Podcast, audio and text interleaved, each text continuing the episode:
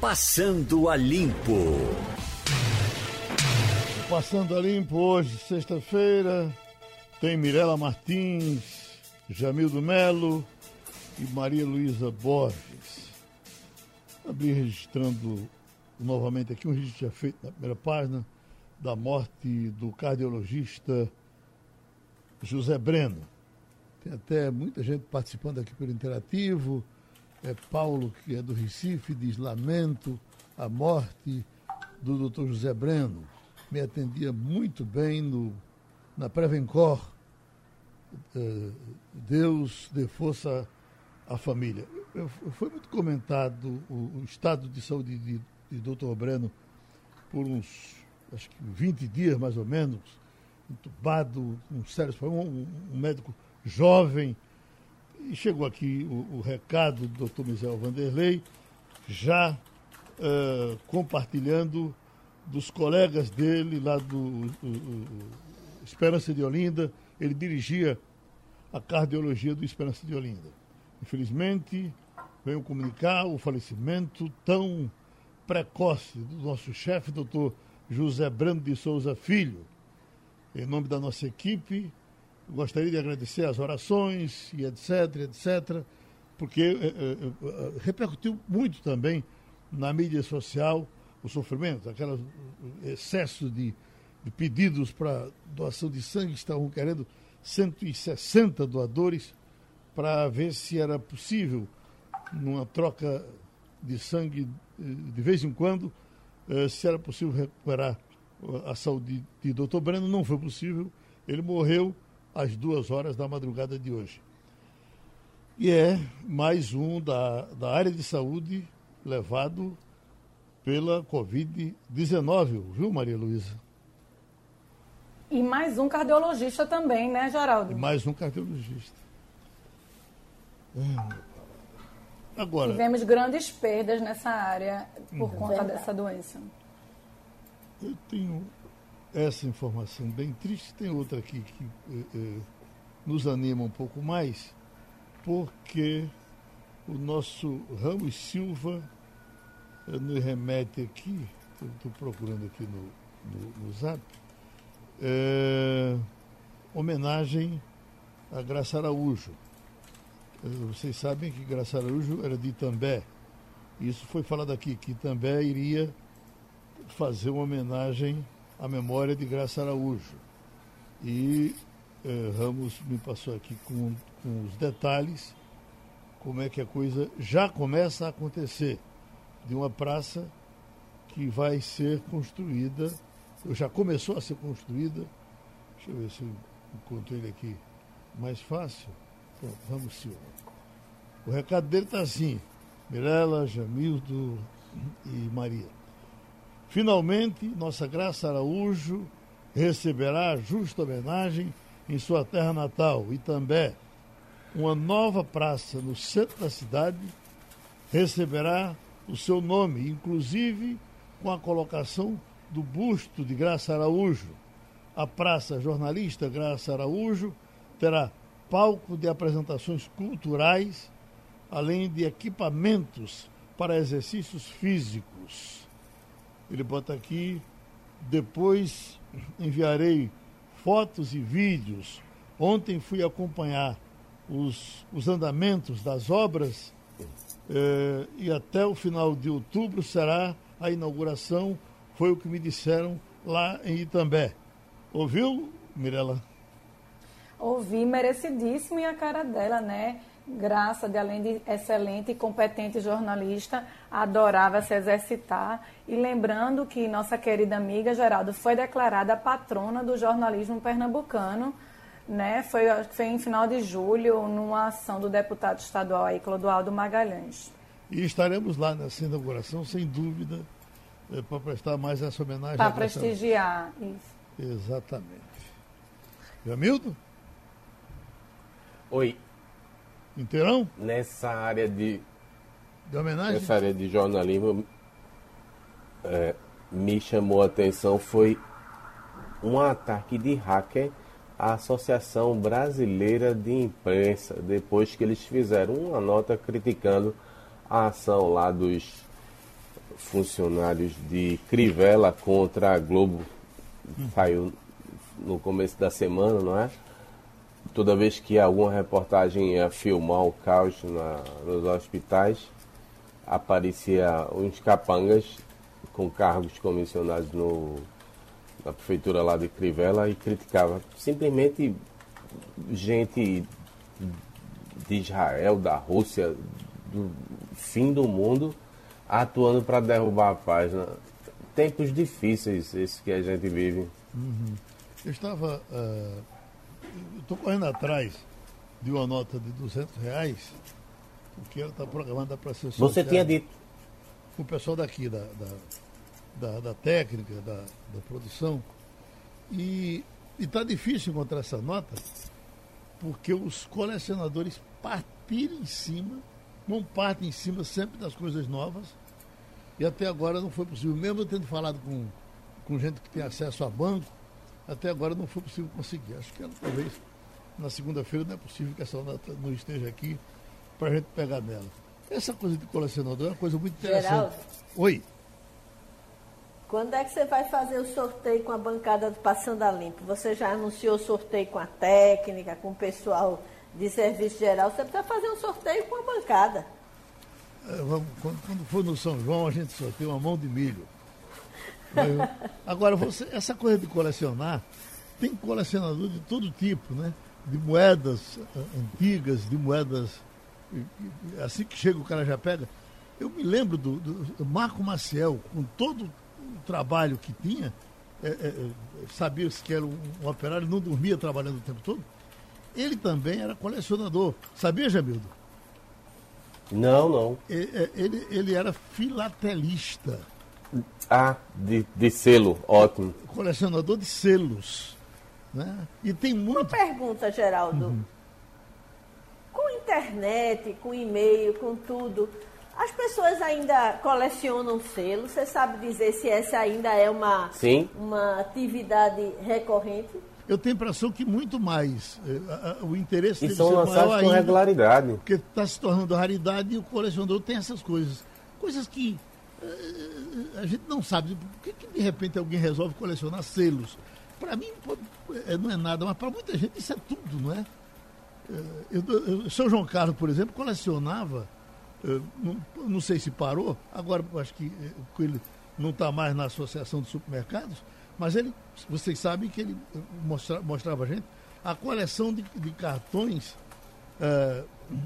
de participações em todos os congressos.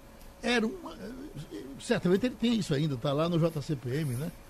E ele tem essa coleção levando ela muito a sério. Então, e você tem uma cobiçadíssima coleção de rádios antigos, não é, Geraldo? Tenho, a, a, minha de rádio, inclusive, eu, eu, o tempo vai passando, uh, Malu, e eu fui relaxando, até porque uh, os rádios bonitos são os, os, os, rádios de frequência AM. O, o rádio FM já veio em miniatura, porque na verdade eu tinha uma coleção de rádios diferentes, não era uma coleção de rádios antigos.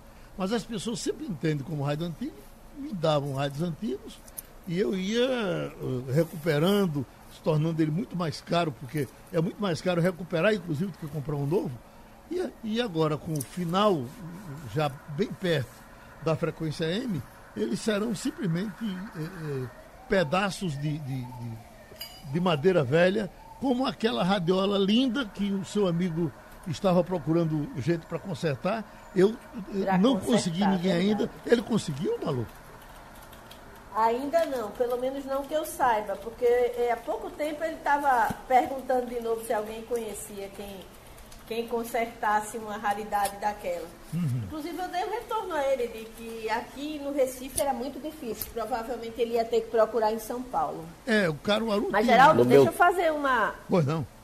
Uma observação importante nessa área de Covid. A gente falou, dando notícias é, é, da parte ruim da doença, das mortes que provoca, mas hoje a gente teve uma, uma informação muito promissora sobre a vacina russa, não é? Os estudos preliminares constataram que a vacina russa induziu uma resposta imune, ou seja, fez com que as pessoas passassem a apresentar anticorpos contra a doença e não teve efeitos adversos, ou seja, ela é uma vacina aparentemente segura.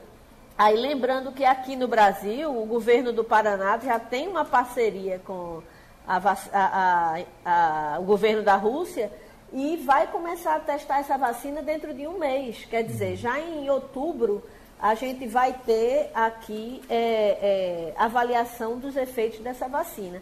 É bem importante, né? ela se chama, ela foi apelidada de Sputnik 5, uma alusão à corrida espacial que a Rússia saiu na frente, né? ainda 1957, 1961, Gagarin deu a volta lá no espaço.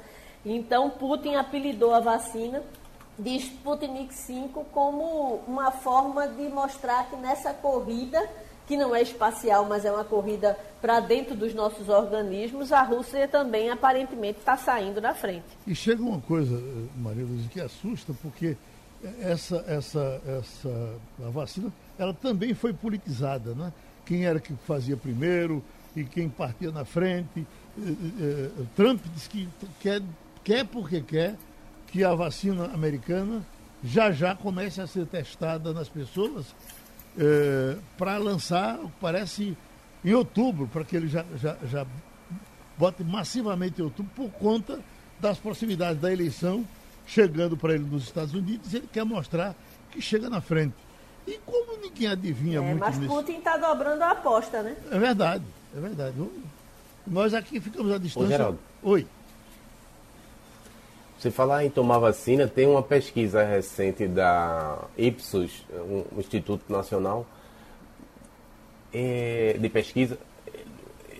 Eles fizeram uma enquete, inclusive uma enquete internacional, e o Brasil está entre os que mais uh, aceitam tomar essa. 80, 88% dos brasileiros tomariam a vacina contra a Covid, já se ela, se ela tivesse já disponível fica atrás aí de países como Índia.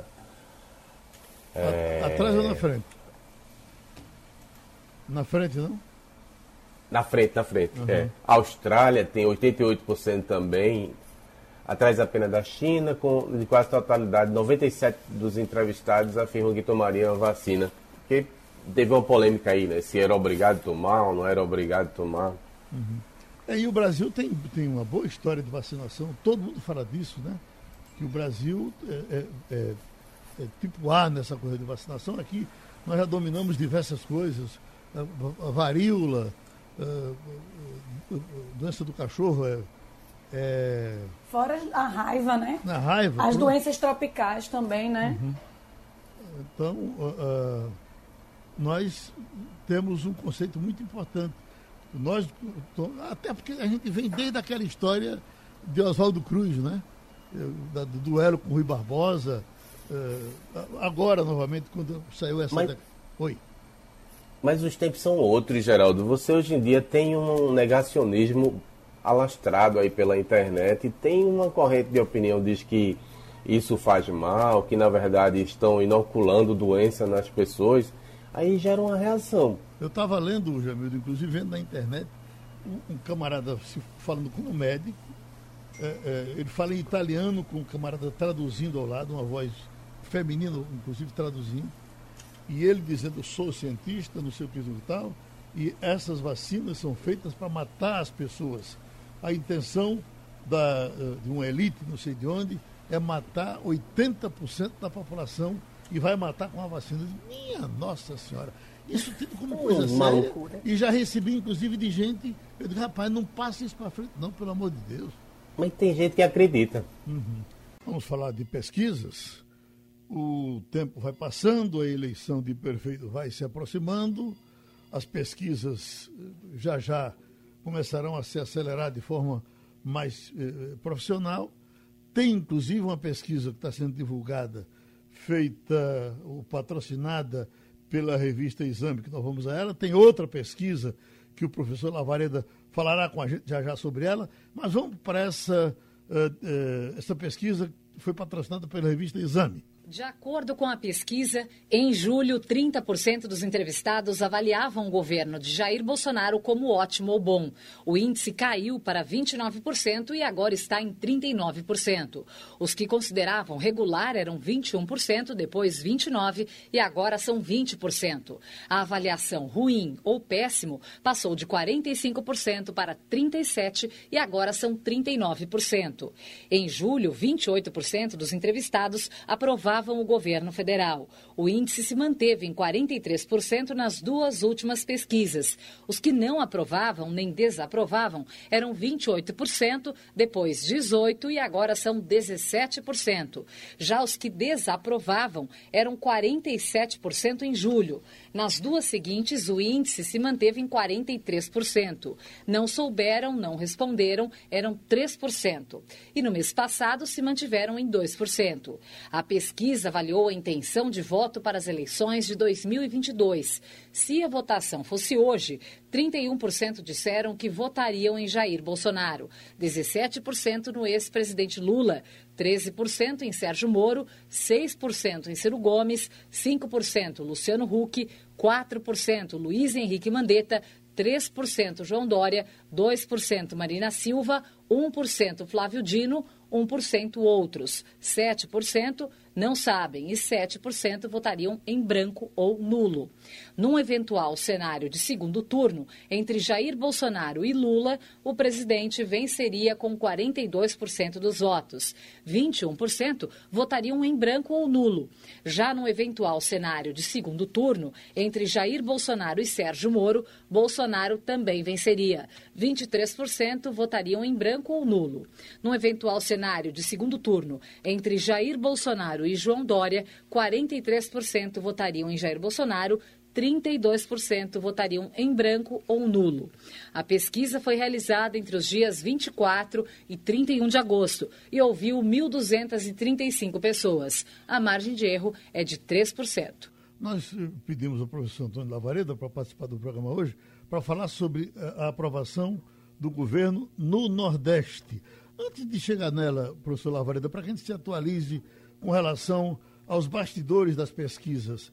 Uh, essas pesquisas que os blogs divulgam e todo dia sai uma, eu lhe pergunto, elas serão permitidas o tempo todo ou vai chegar no momento que eh, eles não permitirão, eh, ou, ou, eles também podem registrar, ou ele para publicar no blog, no, no, no, blog, tem que registrar no TRE também?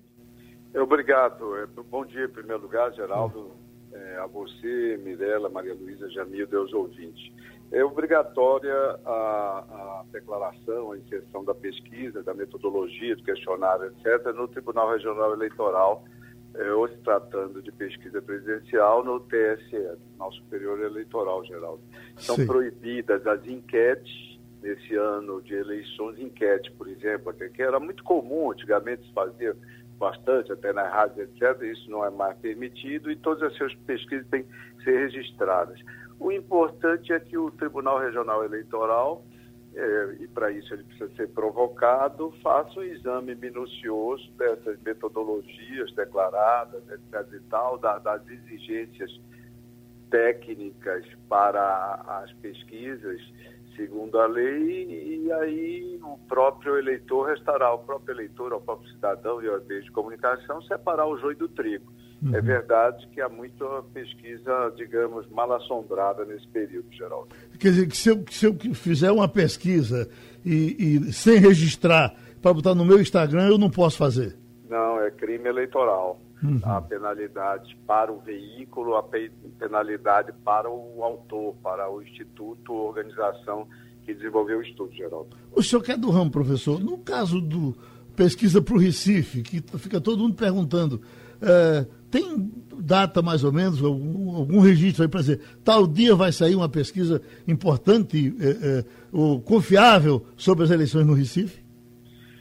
Olha, eh, Geraldo, nós estamos ainda distantes da, do início da campanha, as candidaturas não estão sequer definidas. Então, como você não tem um quadro completo de candidatos, um quadro integral, você tem que relativizar esse resultado, esses dados todos que vêm à tona, vêm à baila as discussões. Nesse momento, as pesquisas estão servindo mais para influenciar, para estimular ou desestimular pré-candidaturas do que exatamente como norteadoras do que pode vir efetivamente a ocorrer eh, na eleição, Geraldo.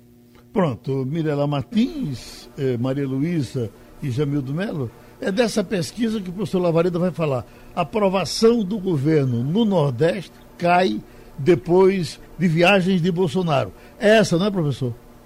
Olha, Geraldo, eu, queria até fazer um registro também sobre essa intenção de voto presidencial de há pouco.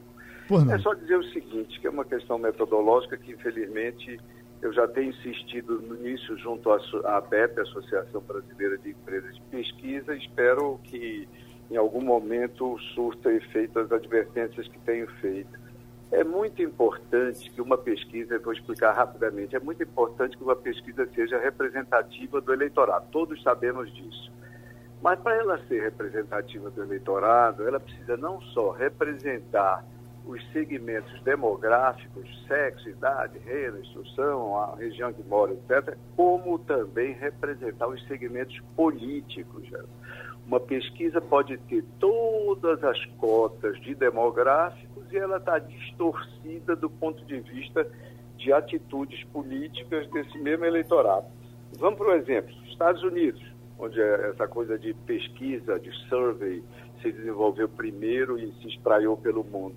É impossível uma pesquisa presidencial que você pegue hoje, são feitas muitas, muitas, muitas, né, a, a, cada dia até nos Estados Unidos, é impossível uma pesquisa dessa não trazer é, identificação partidária dos respondentes, ou seja, da amostra, ver lá se tem o tamanho de democratas, de republicanos, de independentes que de fato existe no eleitorado, não trazer a preferência ideológica, lá é liberal, conservador ou independente também, não trazer o voto passado, o voto da última eleição.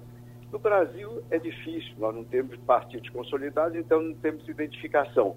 É, posicionamento ideológico, muita gente não sabe sequer denominar o posicionamento que defende ou tem, mas pelo menos o voto da eleição passada. Quando você vê assim, olha, é, Jair Bolsonaro tem 31%, é fundamental saber. O eleitorado do Fernando Haddad, eleitorado do Jair Bolsonaro, aqueles eleitores que não votaram nem num nem no outro se abstiveram. Como é que estão votando esse ano? Você entendeu, Geraldo? Para que faça mais sentido. Sem isso, eu desconfio que até pelas dificuldades de fazer pesquisa telefônica e com a pandemia, todos os institutos enveredaram pelo único caminho possível, que era fazer pesquisa telefônica. Mas são amostras mais difíceis de ser elaboradas do que amostras de pesquisas face a face que podem se louvar na distribuição territorial dos eleitores que o IBGE fornece periodicamente. Sem isso, essas pesquisas telefônicas, boa parte delas, Geraldo, elas estão, eh, do ponto de vista amostral, nitidamente enviesadas. Por exemplo, última pesquisa XP e PESP de 20 de agosto. A gente sabe lá que aparece eh, Jair Bolsonaro, aparece um determinado percentual que teve de, de, de votos, e o Fernando Haddad com o percentual que teve de votos naquela pesquisa específica. E você vai e compara com o, o, segundo turno efetivo. Por exemplo, na pesquisa da XP, o placar memória dos eleitores foi 44 a 39 no segundo turno. No, efetivamente, no segundo TSE, foi 37 a 32. Então você tem uma diferença parecida, bastante parecida, e que lhe diz que aquela amostra não está enviesada do ponto de vista de atitudes políticas. Mas desculpa eu ter me estendido, Geraldo, era só para deixar mais ou menos claro isso e porque esses resultados devem ser relativizados. Uhum. Então, em cima desse, dessa manchete, professor, a aprovação do governo no Nordeste cai depois de viagens de Bolsonaro. Qual é a, a razão para cair depois das viagens? Nenhuma, Geraldo, nenhuma. É, é, é, absolutamente. Ou seja, pesquisa quando colide com bom senso tem alguma coisa complicada. Uhum. Pesquisa pode lhe surpreender, pode trazer à baila coisas que você não supunha, mas não pode colidir com bom senso. É impossível você imaginar que depois do, do, do presidente ter feito esforço, viagens, etc. e tal, é, para o Nordeste, sobretudo, ele simplesmente ter caído na região. Uhum. Não, faz, não faz qualquer sentido. Entendeu? Sim. Então, você veja só, segundo a, a, o Data Poder, vejamos a oscilação das pesquisas. Bolsonaro tinha no Nordeste, de ótimo e bom, 26 pontos, cresceu em 15 dias para 38, ou seja, 12 pontos, e depois, 15 dias depois, decresceu 7 pontos, de 38 agora para 31. Isso não faz sentido. Muito provavelmente, ele jamais cresceu tanto na medição anterior, ele cresceu esses 12 pontos, ele deve ter se movimentado de fato para essa faixa de 31 pontos, crescido 5, 6 é, ao longo de todo um mês, ao longo de 15 dias, depois se mantendo ao longo de um mês. Não faz sentido tanta oscilação, não há explicação fática para isso. Geraldo, é, é, é, importante nós entendermos que a avaliação de governantes, como a avaliação de entes públicos, ela se dá em cima de quatro vetores. Fácil de se entender. Primeiro, chamada free media, a imprensa. Isso que você faz, que nós estamos participando agora, etc e tal, jornais, TV, sites de jornais, etc e tal. Segundo, a vertente da propaganda. É, terceiro, relações sociais, amigos, família e hoje as redes sociais. Redes sociais. É, não por acaso se chama amigos, seguidores, etc e tal. Redes sociais. E por último, a experiência pessoal experiência de apropriação é, ou, ou, utilização de serviços públicos ou uma relação infeliz que se teve com alguém de segurança pública, de, de serviço médico ou qualquer coisa. Ou então recebeu auxílio emergencial, por exemplo. Pois bem, Bolsonaro teve o volume de notícias negativas bastante diminuído desde que o Centrão aderiu a ele ou aderiu, ele aderiu ao Centrão. A propaganda se fez mais tecnicamente. Inclusive, hoje você vê na, na Globo, por exemplo, brigada com o Bolsonaro, ou ele brigado com a Globo, ou, ou, ambos os casos, você vê propaganda regularmente do governo federal. Tá certo? O, o, a experiência pessoal, você tem a realidade do auxílio emergencial, etc., que chega ao Nordeste com muita força. Por que, que ele ia despencar sete pontos em 15 dias, Geraldo? Uhum. Entende? Essas coisas não são plausíveis. Pronto. Maria Luísa?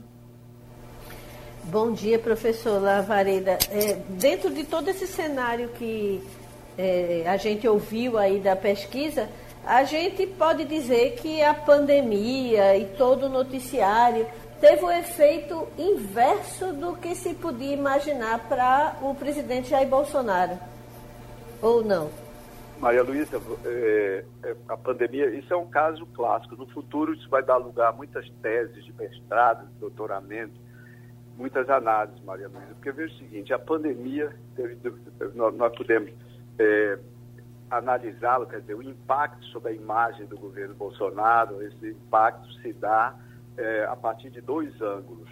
Num ângulo ele perde, que é o ângulo sanitário. Quando você pergunta às pessoas nas pesquisas sobre o desempenho dele, o desempenho do presidente Bolsonaro no enfrentamento da pandemia, essa avaliação é muito mais rigorosa do que aparece do desempenho geral. Então, você pergunta a aprovação é, do, do, do, presidente ou avaliação da atuação do, do seu governo, avaliação geral.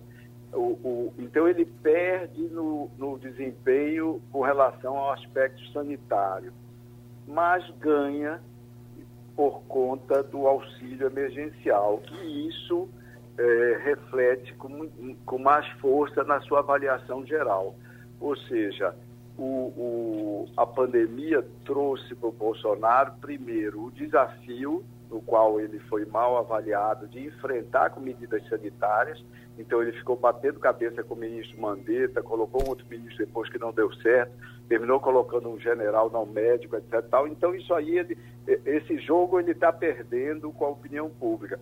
Em compensação, é, na, na, derrocada da economia do país, na ameaça de perda de empregos, na perda de empregos efetivamente, ele vem com auxílio emergencial, onde o Congresso teve uma participação importante, mas isso não é apropriado politicamente pelos deputados, por óbvio, nós vivemos no regime presidencialista, e aí, com o auxílio emergencial, ele consegue, nessas camadas de menor renda, de menor escolaridade, uma avaliação bem mais positiva do que tinha antes. Para você ter uma ideia, Maria Luísa, ele tem hoje, por exemplo, nessa pesquisa de data poder analisada agora, ele tem 31 pontos de ótimo e bom no Nordeste. Pois bem, No Nordeste, ele teve de votos no primeiro turno, nós estamos falando sobre o total dos eleitores, tal como nessa pesquisa.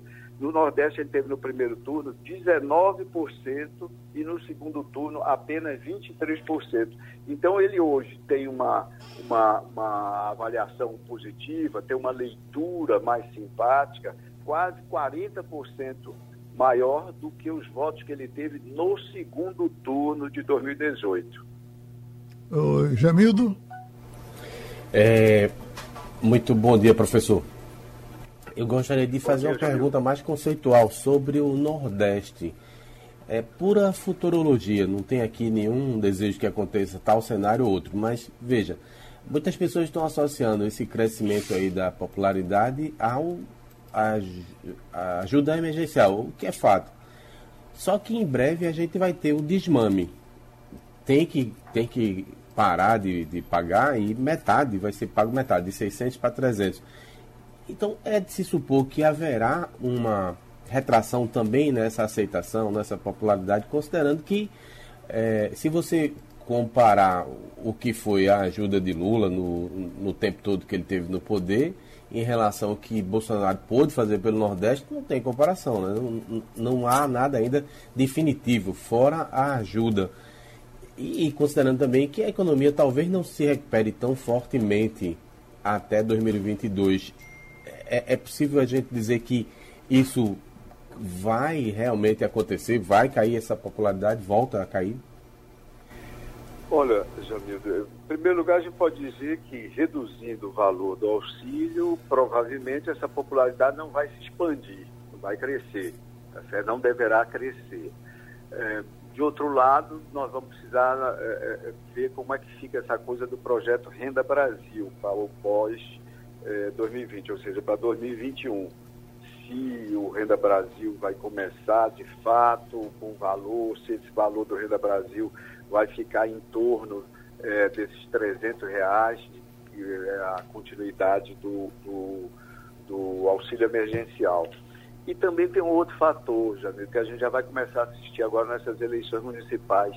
Nesses pleitos, nós vamos é, ter oportunidade de assistir em que grau se dará o enraizamento do bolsonarismo do ponto de vista uhum. do, da base do sistema político que são as câmaras municipais e as prefeituras, tá certo?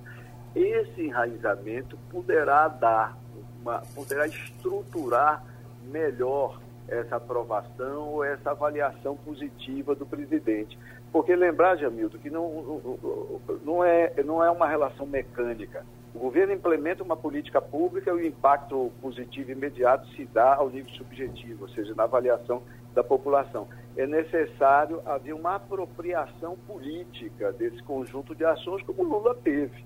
Lula teve uma base de apoio político na região que lhe propiciou a apropriação das obras, das ações que ele desenvolveu na região.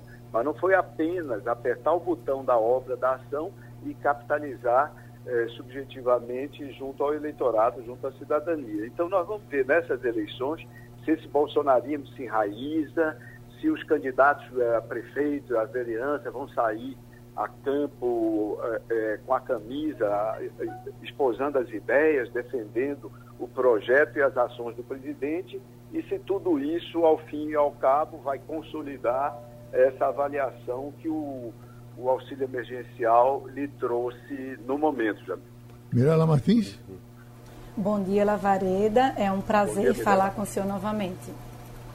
É, segundo a pesquisa do exame da IDEA, Bolsonaro é reeleito agora em 2022 em todos os cenários eleitorais. Ele ganha com Lula, ele ganha contra Moro, contra Ciro Gomes, Luciano Huck.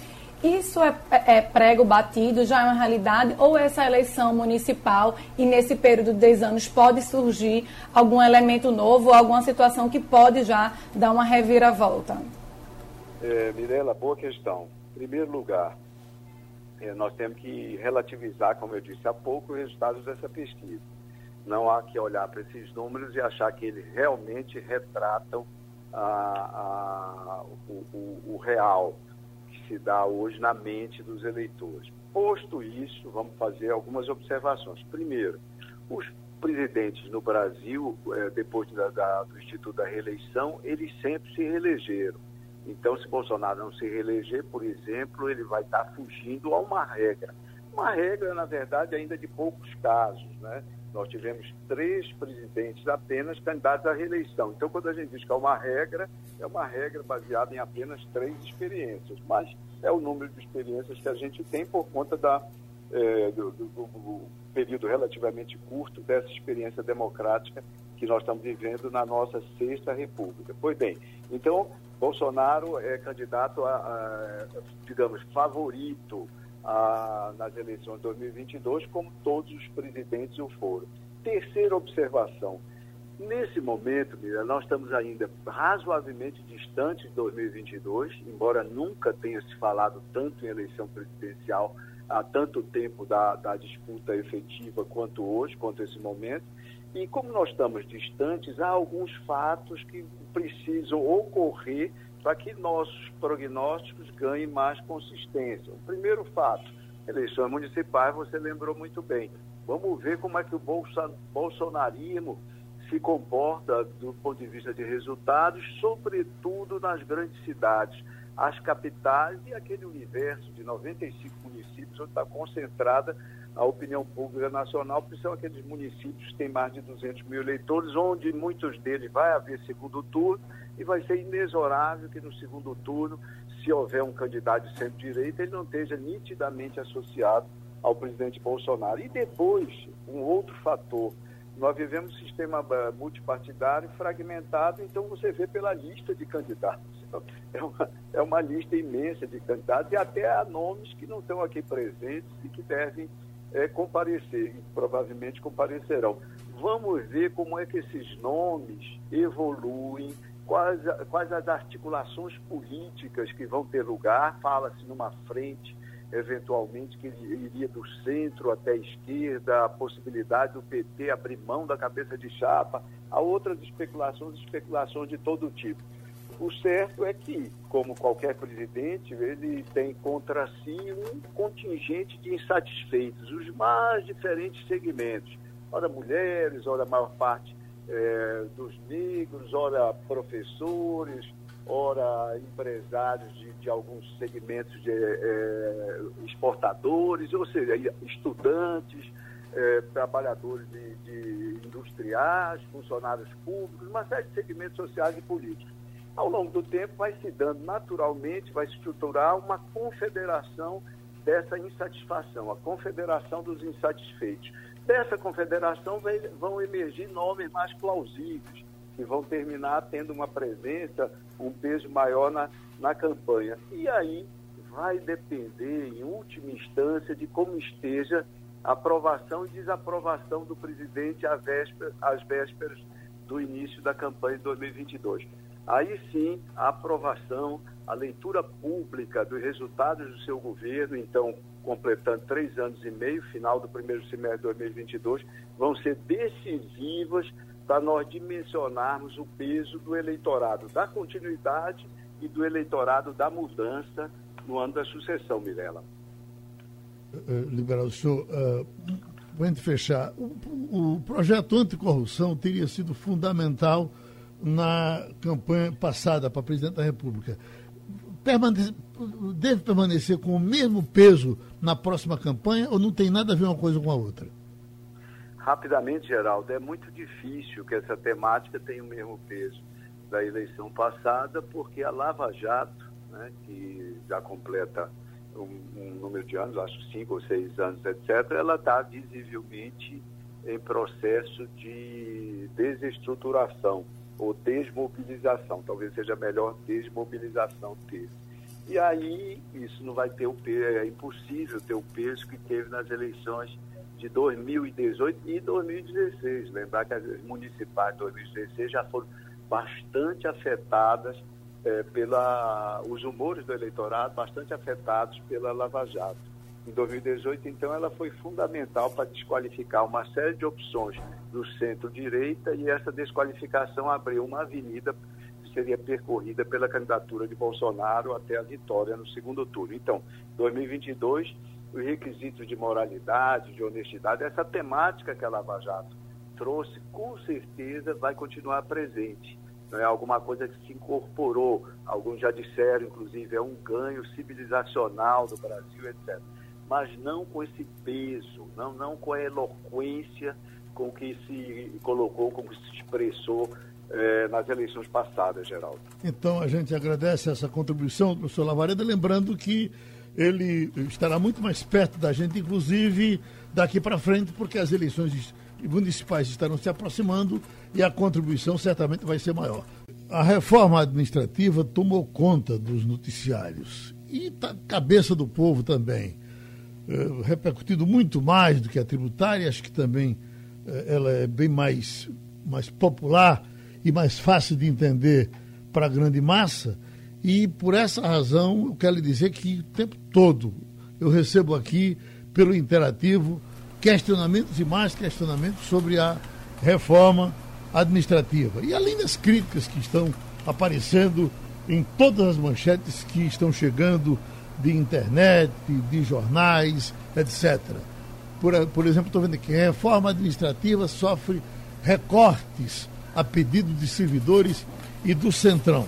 Então nós estamos com o advogado Marcos Alencar, vamos saber o que é isso na visão de um advogado trabalhista. Doutor Marcos, esse é o assunto do momento. Já se esperava que fosse?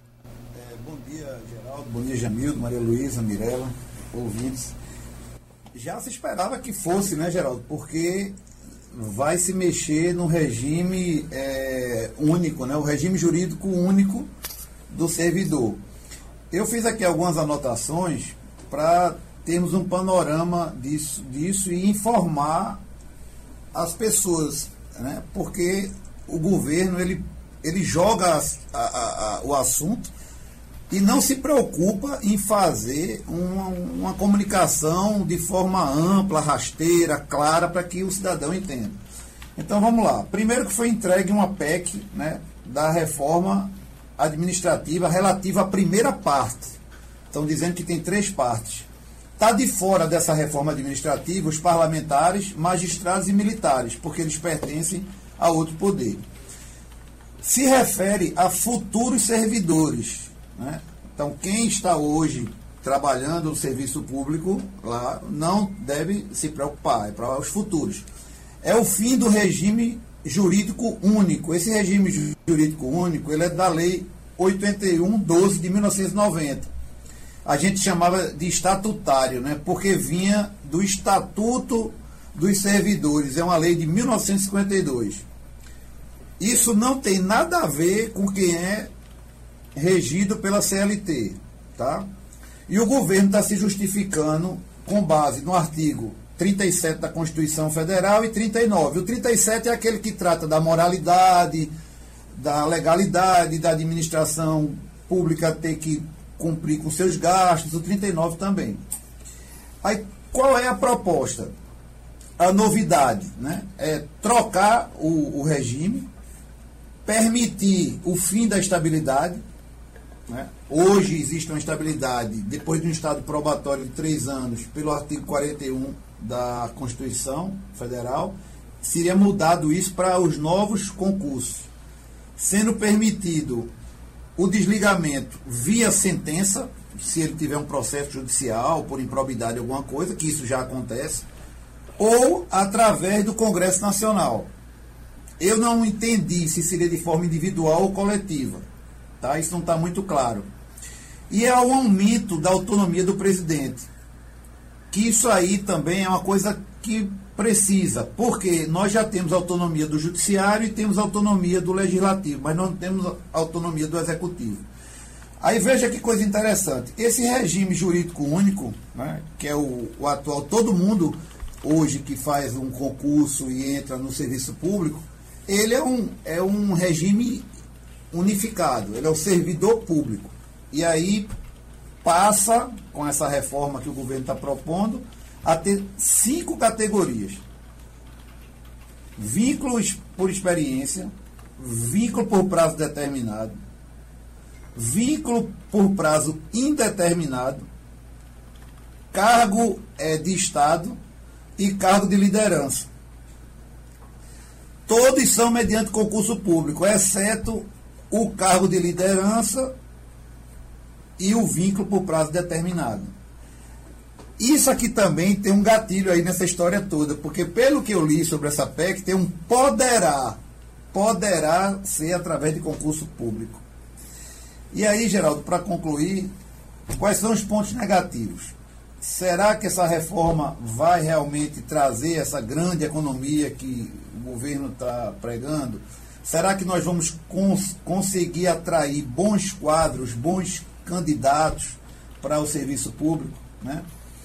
Será que nós vamos ter servidores exclusivos e não eles com outras atividades para que tenham ganhos que possam se sustentar? Nós temos os exemplos aí, o exemplo dos policiais militares que fazem né, bicos na, nos horários de folga para poder ter um salário melhor. Então, será que isso vai acontecer com essa grande maioria? E, por fim, é essa forma de desligamento que ele diz que não será um desligamento, uma rescisão política, não será política, mas na hora que joga no Congresso Nacional, ela passa a ser política. Se o, se o governo tiver maioria no Congresso, eu não vejo como não ser política. Porque a estabilidade, quando ela foi criada, foi para exatamente evitar essa questão de trocar o governante e ele simplesmente demitir todo mundo e colocar gente do partido dele. São essas as minhas considerações. Mirela Martins? É, bom dia, doutor Marcos. É, entre os benefícios da reforma trabalhista, o governo pretende extinguir, como o senhor falou, a licença prêmio, a aplicação da aposentadoria compulsória como forma de punição. Mas os atuais servidores não serão afetados. Vai valer mesmo assim esse desgaste político? E uma outra pergunta que eu gostaria de fazer. Existem algumas conversas e tratativas para desidratar alguns pontos da reforma administrativa por conta do ano eleitoral. O que o senhor acredita que deve sair do projeto? Pois é, você falou uma palavra mágica aí, na verdade são duas, desgaste político. É? O que a gente vê é isso. É, o desgaste político ele já acontece no regime é, único, né? no regime jurídico único atual. Porque se você pedir uma certidão de vários órgãos da administração direta, eu quero saber os funcionários aqui que foram apurados por desídia, por atraso, por não entrega dos seus trabalhos no prazo. Né? PAD, que é um procedimento administrativo disciplinar, é uma coisa muito rara de acontecer. Por quê? Porque existe um desgaste político. Então, assim, o que eu vejo essa situação, respondendo a sua segunda pergunta, é que o governo está meio que desesperado com o dinheiro que se gastou nessa pandemia porque lançar uma reforma dessa num ano né, é, pré-eleitoral, como a gente está aí passando, é porque ele está realmente encurralado. Não seria um momento propício para fazer uma mudança tão significativa.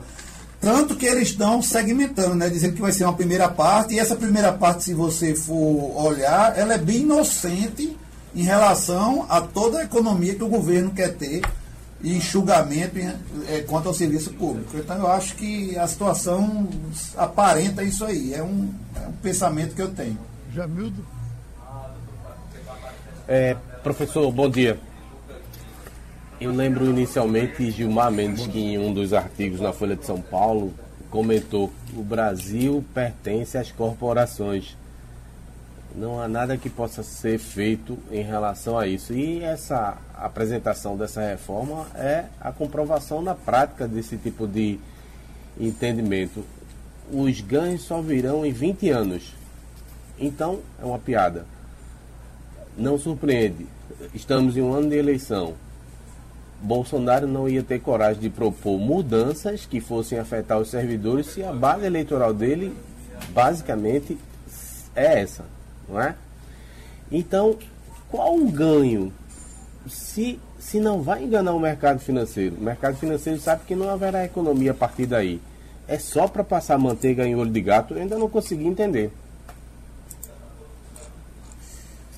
Pois é, eu fazendo um complemento ao que você está é, dizendo, Jamil, eu concordo com você, porque veja, esse problema financeiro, né? Porque assim, o que, qual foi a fala de Paulo Guedes?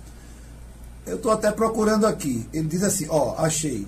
O Brasil arrecada há sete anos. É, é, diz assim, o Brasil, o que o Brasil arrecada gasta muito mais. Aí ele diz que é 145%, né, é metade a mais. Né, Gasta-se muito mais do que se arrecada. Veja, esse é um problema que nós conhecemos há décadas. Então, eu tenho assim uma verdadeira crítica contra um projeto que precisa ser feito. Isso precisa ser feito. A reforma administrativa, eu acho que ninguém discorda disso. Tem que haver.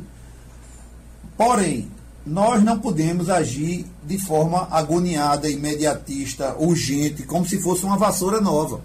Tem que haver uma estratégia. O governo sabe disso do primeiro dia que Bolsonaro colocou o pé em Brasília. Então, teria que já ter um comitê, uma equipe formada. Olha, vamos criar aqui com fundamento audiências públicas, trazer as universidades, fazer aqui uma, um estudo paralelo, como é que acontece nos outros países que são parecidos com a nossa economia, com a nossa dimensão continental, para que a gente traga para a mesa um modelo muito bem fundamentado.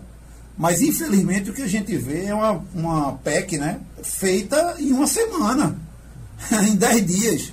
Então isso não tem como dar certo, porque o que começa errado certamente vai terminar errado. Doutor Marcos, quando. Então essa é minha maior crítica é por conta disso. Quando se diz, doutor Marcos, regime jurídico único, quer dizer o quê? Que o município, o Estado, todos vão eh, seguir uma lei que vai ser decidida pelo governo federal, e inclusive eu que não sou servidor, eh, eh, o meu regime será igual ao deles? Veja, regime jurídico único é um regime jurídico denominado dos servidores, dos trabalhadores públicos, civis da administração direta, das autarquias, das fundações. Uhum. Isso foi instituído, esse nome não é criado, ele foi instituído por uma lei em 1990. E ela já vinha de outra lei chamada Estatuto dos Funcionários Públicos. Era uma lei de 1952, a 1711. Por que isso é necessário? Para que se tenha um, uma sistematização. A Constituição Federal, ela, ela, no artigo 39, ela diz isso.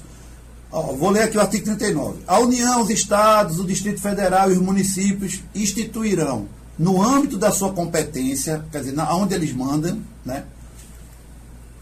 Mandam um regime único, planos de carreira para os servidores da administração.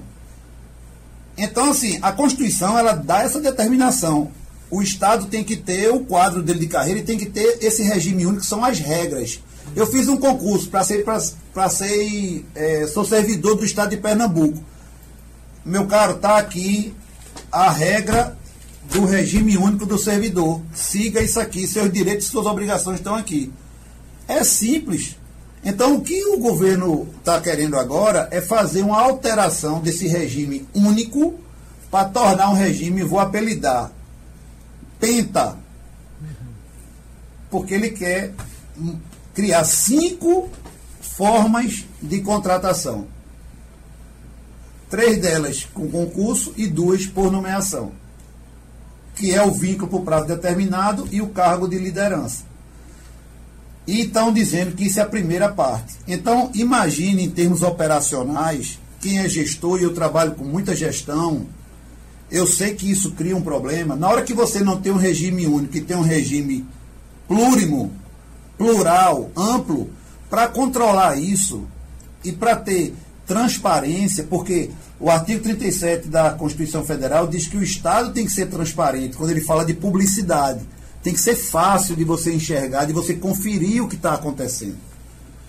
É, o, a coletividade, a sociedade. Então, na hora que você cria um, um uma gama de, de, de servidores públicos, isso é muito difícil de ser controlado e de ser visto pela população e de ser entendido pelo próprio servidor que vai fazer o concurso para um dia ser servidor é, é público. Né? Maria Luísa, vamos fechar? Sim, eu estava me lembrando do ex-governador Paulo Hartung, do Espírito Santo, que comentou que se era para fazer uma reforma dessa, a gente tinha que ter feito há 20 anos e não hoje. A proposta. Eu perguntaria ao doutor Marcos Alencar, adianta a gente falar de reforma sem envolver os demais poderes, porque a gente sabe do nível salarial que legislativo e judiciário pagam e também de todos os penduricários que estão envolvidos nas operações desses outros poderes. Tomar? Veja só, eu aí bato na porta de Maia e do Alcolumbre, né? Os, quem, quem manda no Congresso. E parafraseio aí é o que Jamildo disse, né? Gilmar Mendes. São as corporações é, com muita força e ninguém que tem uma voz dentro do Congresso para chegar e dizer Executivo, peraí, você pode trazer qualquer reforma que você quiser para cá, administrativa. Agora, não pode ser uma coisa feita assodadamente, às pressas. Isso tem que ser pensado. É como você falou do Artung. Isso, esse problema existe há 20 anos. Então é preciso que se debruce sobre ele para que a gente tenha uma estrutura. Vamos supor que o presidente Bolsonaro chegasse hoje e dissesse assim: que dia é hoje? 4 de setembro de 2020. Olha, nós vamos apresentar uma PEC de reforma administrativa no dia 4 de setembro de 2021. Nós temos um ano para colher projetos, sugestões, pareceres, professores, mestres, universidades, jornalistas, todo mundo vai poder participar. E quando for lá em setembro de para o ano, a gente vai chegar no, no Congresso e vai apresentar isso. Eu duvido que a gente tivesse aqui criticando. Porque essas etapas que nós estamos agora sem nem entender, elas já, este, já seriam superadas na gestação do projeto e não posteriormente. Né? Isso é como um casamento, que você namora, noiva e depois casa, porque as crises já foram superadas no início do relacionamento. Mas o pessoal quer namorar num dia e casar no outro. É difícil que essa relação dê certo. Ô Mirela Martins, vamos dizer que nós estamos entrando no feriadão, senão ninguém sabe, né? As coisas acontecem, estão acontecendo Oi. desse jeito, quer dizer, é feriadão, minha gente. Hoje se para, uh, amanhã é sábado, domingo e segunda-feira, não é assim? Exatamente, e tem a expectativa também aqui no, no, no, Nordeste, o 7 de setembro é a abertura do verão, né? Em geral, tem toda aquela expectativa de praia cheia, também tem a retomada do, da, das barracas, do comércio de praia também, que tem uma expectativa grande, né? É, tanto dos barraqueiros, mas para as pessoas, como se vão se comportar. Né? Também foi liberado ontem o governo do estado os eventos né, de até 100 pessoas ou 30% da capacidade da casa. Então, é uma conquista para a classe que foi essa semana né, protestar, pedir para essa, essa, essa volta. Né? Lembrando que os eventos sociais e culturais ainda não têm data, só esses eventos corporativos. Adanado. Então, o debate da próxima segunda-feira será em cima da questão do do 7 de setembro, da independência do Brasil. Teremos gente competente para falar disso e essa chamada você vai ficar uh, uh, ouvindo por diversas vezes para saber que você está entrando num feriadão. Segunda-feira é 7 de setembro. Emissoras de rádio do Sistema Jornal do Comércio de Comunicação. Pernambuco falando para o mundo. Na segunda, 7 de setembro, o Brasil da História, às 11 horas.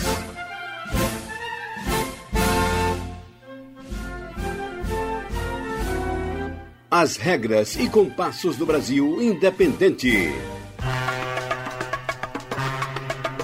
O ritmo da economia, a organização da política, a evolução da lei. Brasil Independente, nesta segunda às 11 horas, com o ex-senador Cristóvão Buarque, o ex-presidente da Comissão de Justiça da Câmara, Maurício Hans, o economista de planejamento Luiz Otávio Cavalcante e Geraldo Freire, o comunicador da maioria. Rádio Jornal. Pronto, minha gente, terminou o Passando a Limpo. Passando a Limpo.